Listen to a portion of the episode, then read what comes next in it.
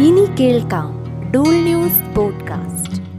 വർഷം ആയിരത്തി തൊള്ളായിരത്തി മുപ്പത്തിയൊന്ന് ബ്രിട്ടീഷ് ഭരണത്തിന് കീഴിലുള്ള ഇന്ത്യയിൽ സ്വാതന്ത്ര്യ സമരം കൊടുമ്പിരി കൊള്ളുന്ന കാലം.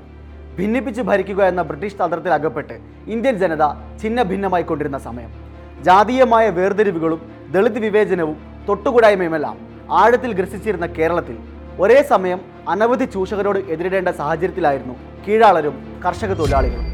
ബ്രിട്ടീഷ് ഭരണകൂടത്തിന്റെ സാമ്രാജ്യത്വവാദത്തോടും ജന്മിമാരുടെ ജാതിവാദത്തോടും അവർക്ക് ഒരുപോലെ സമരത്തിൽ ഏർപ്പെടേണ്ടി വന്നു. അയിത്തവും മറ്റ് സാമൂഹിക അനാചാരങ്ങളും വേരോടെ പിഴുതെറിഞ്ഞ് ഇന്ത്യൻ ജനതയെ ദേശീയ പ്രസ്ഥാനത്തിന്റെ ഭാഗമായി ഒന്നിപ്പിക്കാൻ കോൺഗ്രസ് തീരുമാനിച്ചു. കെ കേളപ്പന്റെ നേതൃത്വത്തിൽ ഗുരുവായൂർ സത്യാഗ്രഹം ആരംഭിക്കാനും ജാതിഭേദമന്യേ ഹിന്ദുമത വിശ്വാസികൾക്ക് ക്ഷേത്രത്തിൽ പ്രവേശനം ഉറപ്പാക്കാനുമുള്ള പദ്ധതി ആസൂത്രണം ചെയ്യപ്പെട്ടു. സമരത്തിന് മുന്നോടിയായി അനവധി ജാഥകൾ കേരളത്തിലുടനീളം നടത്താനും തീരുമാനമായി. ഐത്താചാരം ഏറെ ശക്തമായി നിലനിന്നിരുന്ന വടക്കൻ മലബാറിൽ സത്യാഗ്രഹത്തിന്റെ പ്രചരണത്തിനായി നിയോഗിക്കപ്പെട്ട പ്രവർത്തകരുടെ സംഘത്തിൽ ഗോപാലൻ എന്നൊരു യുവാവും ഉണ്ടായിരുന്നു. പയ്യന്നൂരിനടുത്തുള്ള കണ്ടോത്ത് എന്ന സ്ഥലത്ത് ദളിതർക്ക് പ്രവേശനമില്ലാത്ത ഒരു പൊതുവഴിയുള്ളതായി ഗോപാലനും സംഘവും അറിഞ്ഞു. തീയ സമുദായത്തിന്റെ ഉടമസ്ഥതയിലുള്ള ഒരു ക്ഷേത്രം ഈ പൊതുവഴിയോട് ചേർന്ന് സ്ഥിതി ചെയ്തിരുന്നു. ക്ഷേത്രത്തിന്റെ പരിസരത്ത് പോലും ദളിതർ എത്തിച്ചേരാതിരിക്കാനും അതുവഴി ക്ഷേത്ര പരിസരം അശുദ്ധമാകാതിരിക്കാനുമായിരുന്നു ഈ നീതി നിഷേധം. ഗുരുവായൂർ സത്യാഗ്രഹത്തിന്റെ യഥാർത്ഥ ഉദ്ദേശ ലക്ഷ്യങ്ങളെക്കുറിച്ച് പൊതുജനങ്ങളെ ബോധവാന്മാരാക്കാനും കണ്ടോത്തെ പൊതുവഴി എല്ലാവർക്കും ഉപയോഗിക്കാനുള്ള അവകാശം വീണ്ടെടുക്കാനുമായി ഒരു ജാഥ നടത്താൻ ഗോപാലൻ തീരുമാനിച്ചു. വഴി നിഷേധിക്കപ്പെട്ട ദളിതർക്കൊപ്പം ഗോപാലനും സംഘവും കണ്ടോത്ത് വഴിയെ ലക്ഷ്യം വെച്ച് നടന്നു നീങ്ങി. സ്ത്രീകളും കുട്ടികളും അടക്കമുള്ള പല സംഘങ്ങൾ അവർക്കൊപ്പം ചേർന്നു. ജാഥ പൊതുവഴിയുടെ അടുത്തെത്തിയപ്പോൾ വഴിയോരത്ത് കാത്തുനിന്നിരുന്ന ജാതി ഹിന്ദുക്കൾ ആയുധങ്ങളുമായി അവർക്ക് മേൽ ചാടി വീണു. വൃദ്ധരും യുവാക്കളും സ്ത്രീകളും പുരുഷന്മാരും അടങ്ങുന്ന അക്രമി സംഘം കുറുവടിയും ഉലക്കുകളുമായി സമരക്കാരെ ഭേദ്യം ചെയ്തു.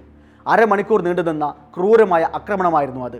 ജാഥയിൽ പങ്കെടുത്തവരെല്ലാം അടിയേറ്റ് പല വഴിക്കായി ചിതറിയോടി. സമരം നയിച്ചിരുന്ന ഗോപാലൻ മർദ്ദനമേറ്റ് ബോധരഹിതനായി വീണുപോയി. അബോധാവസ്ഥയിലും ജാതിവാദികൾ അയാളെ തുടരെ തുടരെ മർദ്ദിച്ച് മൃതപ്രായനാക്കി. അത്രയ്ക്ക് വലുതായിരുന്നു അവരുടെ ജാതി മേൽക്കോയ്മയ്ക്ക് മേൽ ആ യുവാവേൽപ്പിച്ച ആഘാതം. ജീവൻ നഷ്ടപ്പെട്ടു എന്ന് കരുതിയെടുത്തു നിന്നും ഗോപാലൻ തിരിച്ചു വന്നു. കണ്ടോത്തെ കുറുവടി എന്ന പേരിൽ ഈ സംഭവം ലോകമറിഞ്ഞു. കേരളമാകെ കണ്ടോത്തെ ആക്രമണത്തെക്കുറിച്ച് സംസാരിച്ചു തുടങ്ങി. ഗുരുവായൂർ സത്യാഗ്രഹത്തിന് ലഭിക്കാവുന്ന ഏറ്റവും വലിയ ആമുഖമായി കണ്ടോത്തെ കുറുവടിയെ രാഷ്ട്രീയ പ്രവർത്തകർ വിലയിരുത്തി. അടുത്ത ദിവസങ്ങളിൽ തന്നെ ജില്ലാ ഭരണാധികാരിയുടെ പേരിൽ കണ്ടോത്തെ പൊതുവഴിയിൽ ഒരു ബോർഡ് സ്ഥാപിക്കപ്പെട്ടു. ഈ വഴിയിൽ സഞ്ചരിക്കാൻ ജാതി മത ഭേദമന്യേ എല്ലാവർക്കും അവകാശമുണ്ടെന്നായിരുന്നു ബോർഡിലെ സന്ദേശം. അക്രമികൾക്കെതിരെ കേസുകൾ രജിസ്റ്റർ ചെയ്യപ്പെട്ടു. ജാതീയതയ്ക്കെതിരെയുള്ള കേരള സമൂഹത്തിന്റെ ആദ്യ പുനർവിചിന്തനങ്ങളിൽ ഒന്നായിരുന്നു അത്. കീഴാള ജനതയ്ക്കായി തെരുവിൽ രക്തം ചിന്തിയ ഗോപാലനെ പിന്നീടും പല സമരമുഖങ്ങളിലും കേരളം കണ്ടു. കേരളത്തിന്റെ അതിരുകൾ കടന്ന് തമിഴ്നാട്ടിലും തെലുങ്കാനയിലും ബീഹാറിലും മഹാരാഷ്ട്രയിലും പഞ്ചാബിലുമെല്ലാം തൊഴിലാളി സമരങ്ങളിൽ അദ്ദേഹം ഓടിയെത്തി. രാപ്പകൽ വ്യത്യാസമില്ലാതെ പീഡനവും ദുരിതവും അനുഭവിച്ച സാമൂഹ്യ വിഭാഗങ്ങൾക്ക് ആശ്വാസമായി സമരാവേശമായി പല നാടുകളിൽ ഓടിയെത്തി. ജാഥകൾ നയിച്ചു. സമരങ്ങൾക്ക് രൂപം നൽകി. എന്നും അടിച്ചമർത്തപ്പെട്ടുകൊണ്ടിരുന്ന കർഷകർക്കും തൊഴിലാളികൾക്കും അവരുടെ അവകാശങ്ങൾക്ക് വേണ്ടി ശബ്ദിക്കാൻ കർഷക തൊഴിലാളി സംഘടനകൾ രൂപീകരിക്കുന്നതിന് മുൻകൈയെടുത്തു. വിയർപ്പിൽ ജീവിച്ച മനുഷ്യർക്ക് ചെങ്കൊടിയുടെ തണലേകാൻ രാജ്യത്ത് അങ്ങോളം ഇങ്ങോളം യാത്ര ചെയ്ത് താഴെത്തട്ടിലെ തൊഴിലാളികൾക്കിടയിൽ കമ്മ്യൂണിസ്റ്റ് പാർട്ടി കെട്ടിപ്പടുത്തു. സ്വതന്ത്ര ഇന്ത്യയുടെ ആദ്യ പ്രതിപക്ഷത്തെ മുന്നിൽ നിന്ന് നയിച്ചു. ആയില്യത്ത് കുറ്റിയേരി ഗോപാലൻ എന്ന എ കെ ഗോപാലൻ ചരിത്രത്തിൽ എ കെ ജി ആയി മാറി. എ കെ ജിയുടെ ജീവിതകഥ കേരളത്തിന്റെ കമ്മ്യൂണിസ്റ്റ് പാർട്ടിയുടെ തന്നെ കഥയായി മാറി. എ കെ ജി കിടമുള്ള ഒരു നെഞ്ചകം ഏറാൻ മൂളിയ കഥയില്ല എന്ന് സമരമുഖങ്ങളിൽ തൊഴിലാളികൾ ഉറക്കെ പാടി. പാവങ്ങളുടെ പടത്തലവൻ എ കെ ജി എന്ന് കമ്മ്യൂണിസ്റ്റ് പാർട്ടി പ്രവർത്തകർ അഭിമാനം കൊണ്ടു.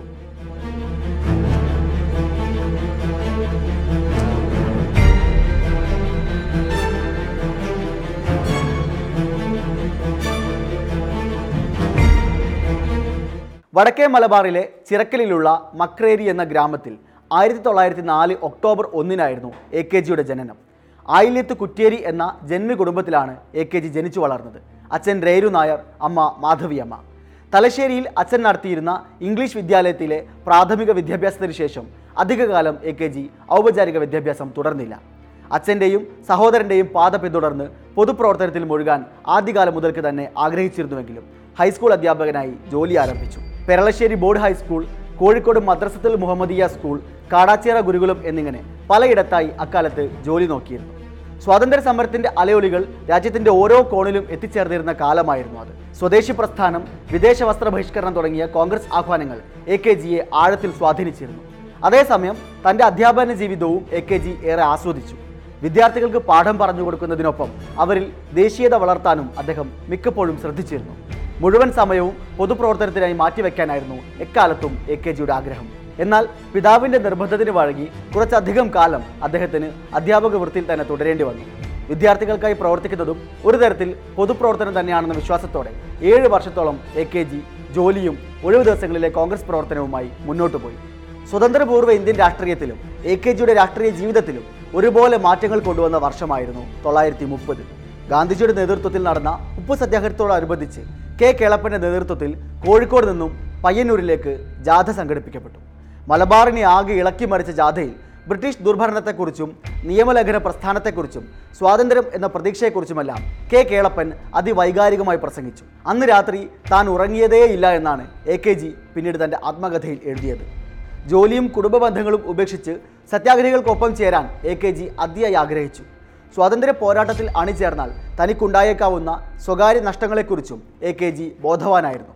ഒടുവിൽ സ്വാതന്ത്ര്യം എന്ന ലക്ഷ്യത്തിനായി മറ്റെല്ലാം ത്യജിക്കാൻ തീരുമാനിച്ച് എ കെ ജി തന്റെ ജോലി രാജിവെച്ചു. ഒട്ടും വൈകാതെ തന്നെ നിയമലംഘന പ്രസ്ഥാനത്തിന്റെ ഭാഗമാവുകയും ചെയ്തു.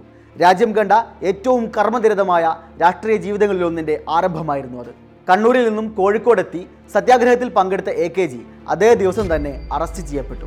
എ കെ ജിയുടെ ജീവിതത്തിൽ തുടർന്ന് സംഭവിക്കാനിരുന്ന അനവധി സമരങ്ങളുടെയും അറസ്റ്റുകളുടെയും നീണ്ട ജയിൽവാസങ്ങളുടെയും തുടക്കം മാത്രമായിരുന്നു അത്.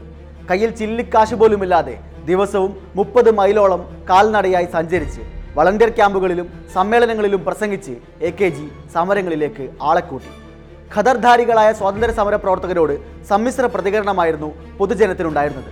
അഭ്യസ്ത വിദ്യരായ മധ്യവർഗ യുവാക്കൾ സമരങ്ങളോട് സഹകരിച്ചിരുന്നുവെങ്കിലും കർഷകരുടെയും തൊഴിലാളികളുടെയും പങ്കാളിത്തം കോൺഗ്രസിന് ഉറപ്പുവരുത്താൻ സാധിച്ചിരുന്നില്ല. അടിസ്ഥാന വർഗ തൊഴിലാളികൾ സ്വാതന്ത്ര്യ സമര പോരാട്ടത്തോട് മുഖം തിരിക്കുന്നതിന്റെ കാരണങ്ങൾ തിരിച്ചറിയാൻ എ കെ ജി ശ്രമിച്ചു. ജന്മികളിൽ നിന്നും ജാതിവാദികളിൽ നിന്നും നേരിടുന്ന ചൂഷണത്തെക്കാൾ വലുതല്ല ബ്രിട്ടീഷ് അധികാരികളുടെ ചൂഷണം എന്നായിരുന്നു കർഷക തൊഴിലാളികളുടെ നിലപാട്. രാജ്യം സ്വതന്ത്രമായാൽ തങ്ങൾ സ്വതന്ത്രരാകുമോ എന്ന് ചോദിക്കുന്ന ദളിതരെയും ദേശീയ പ്രസ്ഥാനത്തോട് ചേർന്ന് നിൽക്കുമ്പോൾ തന്നെ സ്വന്തം തൊഴിലിടങ്ങളിൽ ഐത്തമാചരിക്കുന്ന ജന്മികളെയും എ കെ ജി കണ്ടു. ജാതീയവും വർഗപരവുമായ വേർതിരിവുകൾ നശിക്കാതെ സ്വതന്ത്ര ഇന്ത്യ എന്ന സ്വപ്നം യാഥാർത്ഥ്യമാകില്ല എന്ന് അദ്ദേഹം തിരിച്ചറിഞ്ഞു. അടിസ്ഥാന വർഗത്തെ ചേർത്ത് പിടിക്കുന്നതിൽ കോൺഗ്രസ് പരാജയപ്പെടുന്നതായി വിലയിരുത്തി. ഈ ഘട്ടത്തിലാണ് കെ കേളപ്പന്റെ നേതൃത്വത്തിൽ ഗുരുവായൂർ സത്യാഗ്രഹത്തിന് കോൺഗ്രസ് പ്രവർത്തകർ തയ്യാറെടുക്കുന്നത്. സ്വാതന്ത്ര്യ സമരം അതിന്റെ പ്രധാന ലക്ഷ്യത്തിൽ നിന്നും വ്യതിചലിക്കുന്നു എന്നാരോപിച്ച് കോൺഗ്രസിലെ ഒരു വിഭാഗം ഇതിനെ എതിർത്തെങ്കിലും ക്ഷേത്രപ്രവേശനത്തിന്റെ സാമൂഹിക പ്രാധാന്യത്തിൽ നിന്ന് എ കെ ജിക്ക് അല്പം പോലും സംശയമുണ്ടായിരുന്നില്ല. ജാതി വിവേചനത്തിനെതിരായ ആഹ്വാനവുമായി കേരളത്തിൽ അങ്ങോളം ഇങ്ങോളം എ കെ ജി ജാഥകൾ നയിച്ചു. കണ്ടോത്തെ കുറുവടി സംഭവിക്കുന്നത് ഇക്കാലത്താണ്. തൊള്ളായിരത്തി മുപ്പത്തി ഒന്നിൽ ഗുരുവായൂർ സത്യാഗ്രഹം ആരംഭിച്ചപ്പോൾ എ കെ ജി ആയിരുന്നു വളണ്ടിയർ ക്യാപ്റ്റൻ. ദേശീയ രാഷ്ട്രീയത്തിലെ പ്രമുഖരെയെല്ലാം ഗുരുവായൂർ സത്യാഗ്രഹം കേരളത്തിലേക്ക് ആകർഷിച്ചു. സമരഗാനങ്ങളും ഭജനകളുമായി സത്യാഗ്രഹികൾ ക്ഷേത്രത്തിന് സമീപം തമ്പടിച്ചു. സത്യാഗ്രഹത്തിനിടെ ഒന്നിലധികം തവണ എ കെ ജി അറസ്റ്റ് ചെയ്യപ്പെട്ടു. ജയിൽവാസവും അനുഭവിച്ചു. ഒരിക്കൽ സമരവിരോധികളായ ജാതി ഹിന്ദുക്കളിൽ നിന്നും എ കെ ജിക്ക് ക്രൂര മർദ്ദനമേൽക്കുകയും ചെയ്തു. വളണ്ടിയർ ക്യാപ്റ്റൻ ആക്രമിക്കപ്പെട്ടതോടെ സമരം കൂടുതൽ ശക്തമായി. സത്യാഗ്രഹികളെ ഭയന്ന് സാമൂതിരിക്ക് ക്ഷേത്രം അടച്ചിടേണ്ടി വരിക വരെ ചെയ്തു. എ കെ ജിയുടെ രാഷ്ട്രീയ ബോധ്യം വാർത്തെടുക്കുന്നതിലും എ കെ ജിയെ അടിസ്ഥാന വർഗ നേതാവായി രൂപാന്തരപ്പെടുത്തുന്നതിലും ഗുരുവായൂർ സത്യാഗ്രഹം വഹിച്ച പങ്ക് ഏറെ വലുതാണ്.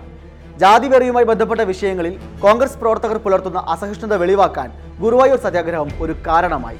മധ്യവർഗത്തിന്റെ സ്വാതന്ത്ര്യ സമരവും ദളിതരുടെ ജാതി സമരവും തമ്മിലുള്ള വലിയ അന്തരം എ കെ ജി തിരിച്ചറിഞ്ഞു. ദേശീയതാ വക്താക്കളായിരുന്ന പല നേതാക്കളും ഉള്ളിൽ ജാതിബോധം പേറിയിരുന്നവരാണെന്നും അദ്ദേഹം മനസ്സിലാക്കി. ദളിതരെയും തൊഴിലാളികളെയും ഒന്നിച്ചു ചേർത്തുകൊണ്ടല്ലാതെ ജനകീയ സമരങ്ങൾ വിജയിക്കില്ലെന്ന് എ കെ ജി കണ്ടെത്തി. അതിനായി പ്രവർത്തിച്ചു. എ കെ ജിയുടെ ഇടപെടൽ ധാരാളം അടിസ്ഥാന വർഗ സാമൂഹിക പ്രവർത്തകരെ സ്വാതന്ത്ര്യ സമര പോരാട്ടത്തോട് അടുപ്പിച്ചു. എന്നാൽ സ്വാതന്ത്ര്യം എന്ന വാക്കിന് ഭൂവുടമകളായ കോൺഗ്രസുകാരും കർഷക തൊഴിലാളികളായ ദളിതരും നൽകുന്ന അർത്ഥം വ്യത്യസ്തമാണെന്ന് എ കെ ജി മനസ്സിലാക്കിയിരുന്നു. ഗാന്ധിസം പതിയെ പരാജയപ്പെടുകയാണെന്ന് അദ്ദേഹം നിരീക്ഷിച്ചു. എ കെ ജി സോഷ്യലിസത്തോട് കൂടുതൽ അടുത്തു. സർഭരണകൂടത്തെ അട്ടിമറിച്ച സോഷ്യലിസ്റ്റ് വിപ്ലവവും റഷ്യൻ സാമൂഹിക ക്രമവും ഇന്ത്യൻ കോൺഗ്രസിലെ ഒരു വിഭാഗം നേതാക്കൾക്കിടയിൽ അക്കാലത്ത് വലിയ ചലനമുണ്ടാക്കിയിരുന്നു. എ കെ ജിയെ പോലെ മറ്റ് പലരും സോഷ്യലിസ്റ്റ് നയങ്ങളിൽ ആകൃഷ്ടരായി. തൊള്ളായിരത്തി മുപ്പത്തിനാലിൽ ബീഹാറിലെ പട്നയിൽ വെച്ച് കോൺഗ്രസ് സോഷ്യലിസ്റ്റ് പാർട്ടി രൂപീകരിക്കപ്പെട്ടതോടെ എ കെ ജി അതിന്റെ സജീവ പ്രവർത്തകനായി മാറി. കർഷകരെയും തൊഴിലാളികളെയും സംഘടിപ്പിച്ച് കോൺഗ്രസിനും സ്വാതന്ത്ര്യ സമരത്തിനും ശക്തി പകരുക എന്നതായിരുന്നു സോഷ്യലിസ്റ്റ് പാർട്ടിയുടെ ലക്ഷ്യം. കേരളത്തിലും പാർട്ടിയുടെ പ്രവർത്തനങ്ങൾ ശക്തി പ്രാപിച്ചു. കൃഷ്ണപിള്ളയും ഇ എം എസും അടക്കമുള്ളവരുമായി എ കെ ജി കൂടുതൽ അടുത്തിടപെട്ട് തുടങ്ങി. വർഗ സമരങ്ങളിലൂടെ മാത്രമേ മെച്ചപ്പെട്ട സമൂഹത്തെ വാർത്തെടുക്കാനാവൂ എന്ന തിരിച്ചറിവിൽ എ കെ ജി തന്റെ രാഷ്ട്രീയ ജീവിതത്തിന്റെ രണ്ടാം ഘട്ടത്തിലേക്ക് കടന്നത് ഇതോടെയാണ്.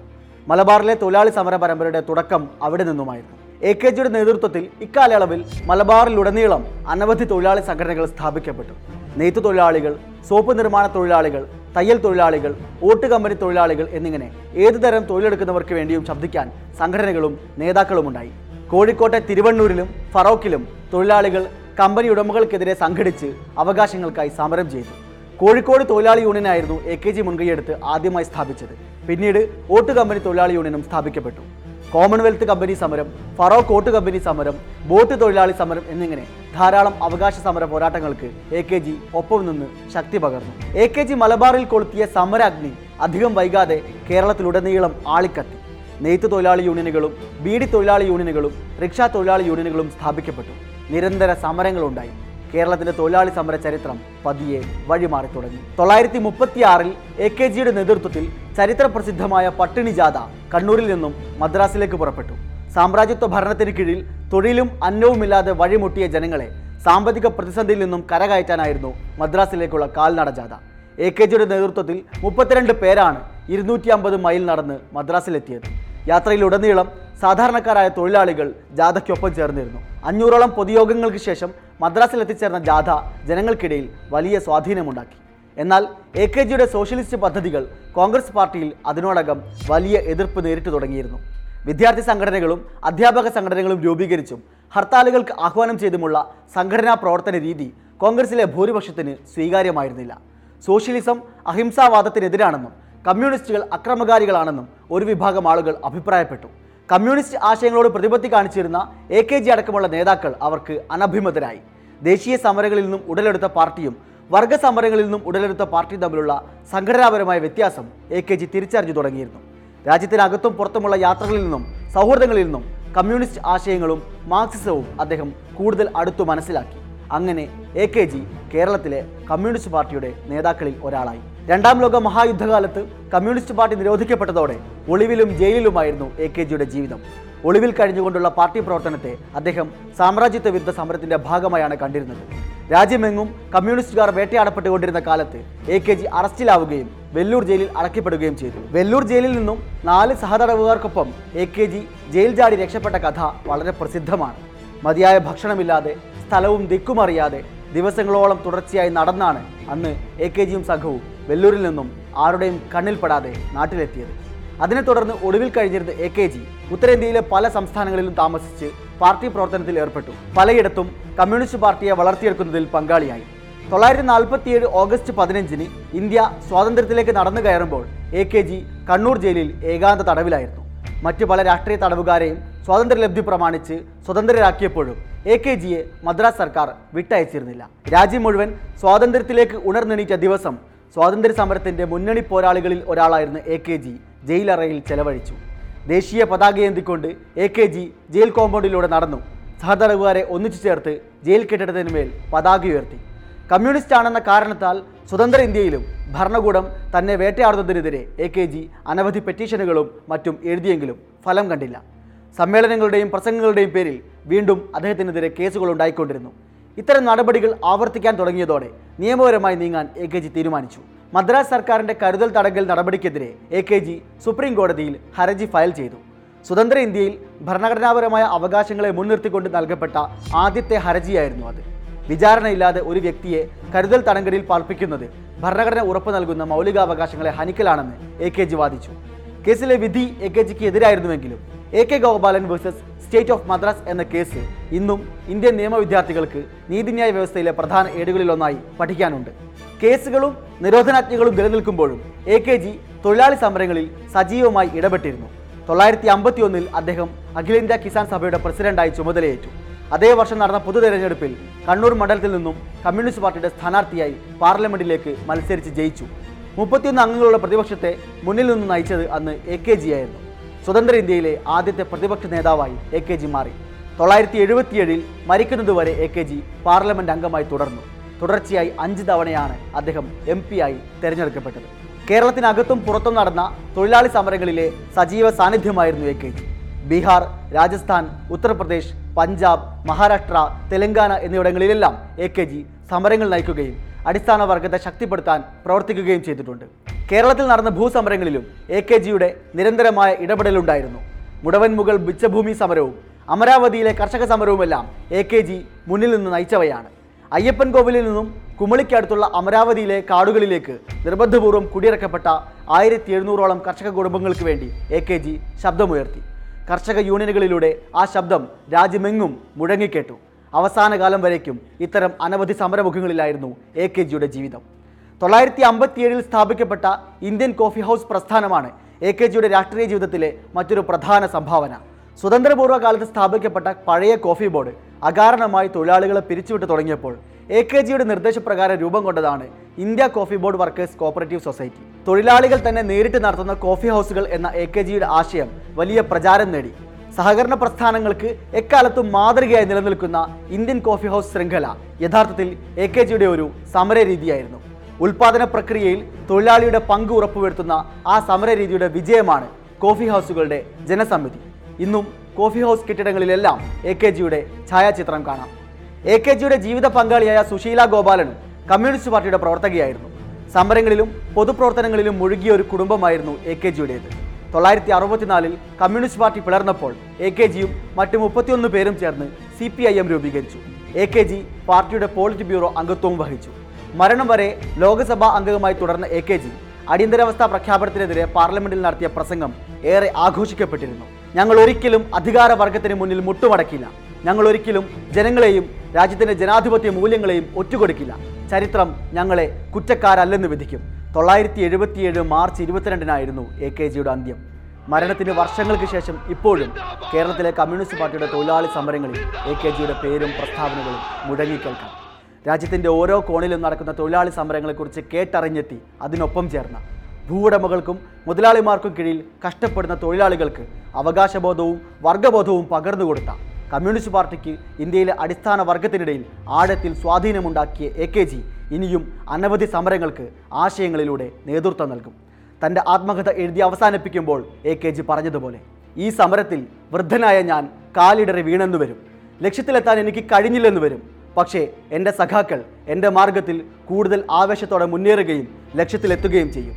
ഭാരതത്തിൽ ദരിദ്രരുടെയും ഭാരം ചുമക്കുന്നവരുടെയും കഷ്ടപ്പെടുന്ന എല്ലാ ഇടത്തരക്കാരന്റെയും വസന്തകാലം വിരിയും.